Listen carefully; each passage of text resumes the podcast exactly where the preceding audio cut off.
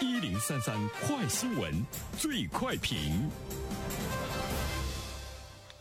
焦点事件快速点评，这一时段我们来关注一起源于明星疑似美国代孕事件，成为新年的爆款新闻。艺人郑爽疑似美国代孕生子事件已经是发酵了两天，在十九号的下午，郑爽首度在微博公开发声回应此事件，通篇强调自己没有违法，丝毫没有任何悔过道歉的意思，也再度引爆了舆论热议。那么对此，我们有请本台评论员袁生听听他的看法。你好，安然。啊，对于呢这位艺人结婚、离婚、代孕、弃养，一时间呢也是引起了舆论的关注哈。结婚、离婚呢对他们来说呢是家常便饭，代孕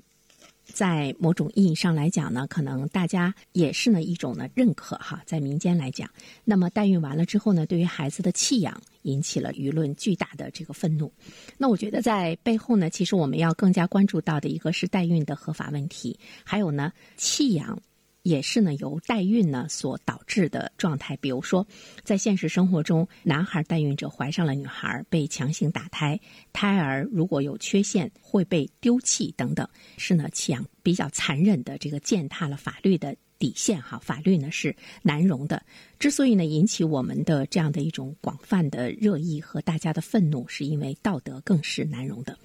所以呢，对于这个代孕的这样的一个问题，它到底呢是呃法律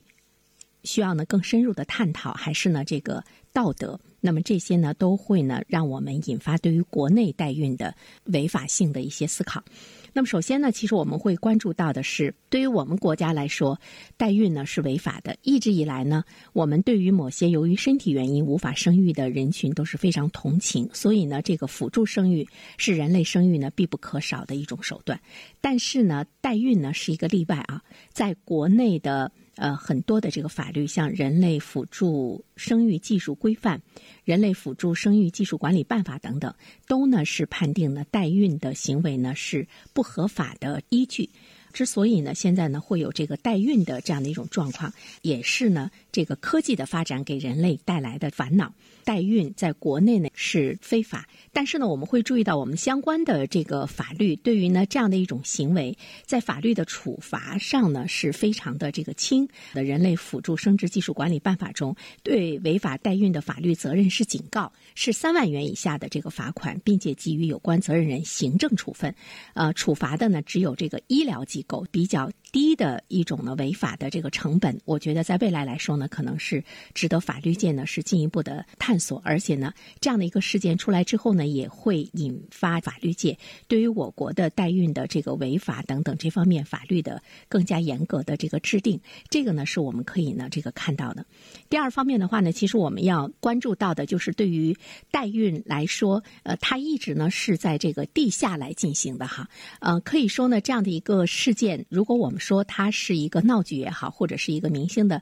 炒作也好，我们不去关注它，但是它揭开了代孕产业链的冰山的一角。就是对于我们国家来说，尽管我们的法律呃明确的规定它是违法的，但是呢，在现实生活中，我们却看到呢它是存在，而且存在的量呢也不少。所以呢，代孕产业链。冰山的一角呢，揭开了这个冰山的一角，值得我们去深入的去看一下这个商业链背后它究竟呢是多大的一个这个王国。而且呢，从代孕的这个产业链来说的话呢，早就有所曝光，呃，老百姓呢也是呢有所共知，甚至于大家会想到说，呃，不能怀孕，不能正常的生孩子，会自然的去想到说，哎。我们代孕吧，好像呢，它在某种状态之中是一种合理的渠道，而且这个花费呢，从几十万到上百万呢不等的。当然，在国外的一些地方，比如说美国的部分州，还有乌克兰啊等等，代孕呢，它是这个合法的。所以呢，我们就会看到呢，有一些人他会到国外呢去代孕。就如呢，郑爽在这个回应中说：“我没有呢违法，那么我在国外呢，我是守法的。尽管呢是引起了这个舆论的关注和质疑，但是他的这种说法或许来说呢是没有呢问题。那么代孕的产业链呢，会是我们必须要关注的焦点啊。第三方面的话呢，其实我们会看到代孕呢，它会带来很多的社会问题。刚才我们说到的一个这个弃养，另外一方面的话，如果有一些女性被支持代孕的话呢，她可以觉得自己是买家，那么她可以把这个。生孕的这个风险转嫁给了低层的妇女啊，这里面就会说到女性会在未来来说呢，会存在着一种严重的不平等。智力更优的女性呢，会找呢低层的妇女来为他们呢这个代孕。那么这里面呢，其实我们会看到的是呢，这个剥削代孕呢，就是对女性的剥削和物化哈。它也是呢我们的社会的这个人群中高端的这个社会人群对底端的社会人群的一种这个剥削。如果这个代孕合法的话呢，它也是导致着强者对弱者的一个剥削，它会带来很多一系列的社会问题，包括呢女性被迫代孕啊等等，呃，还有呢中介的这种黑色的这个产业链，都呢是值得我们要关注的。好了，安然，好，感谢原生。各位听友，大家好，感谢始终如一收听原声评论。不知道你是否听过原声读书？最近呢上线了一本书《终身成长》。非常期待着你可以听到它。《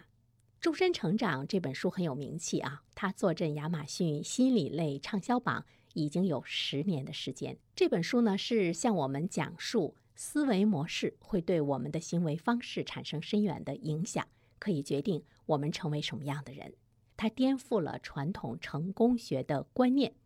您可以搜索“原声解读终身成长”就可以听到喽。谢谢你。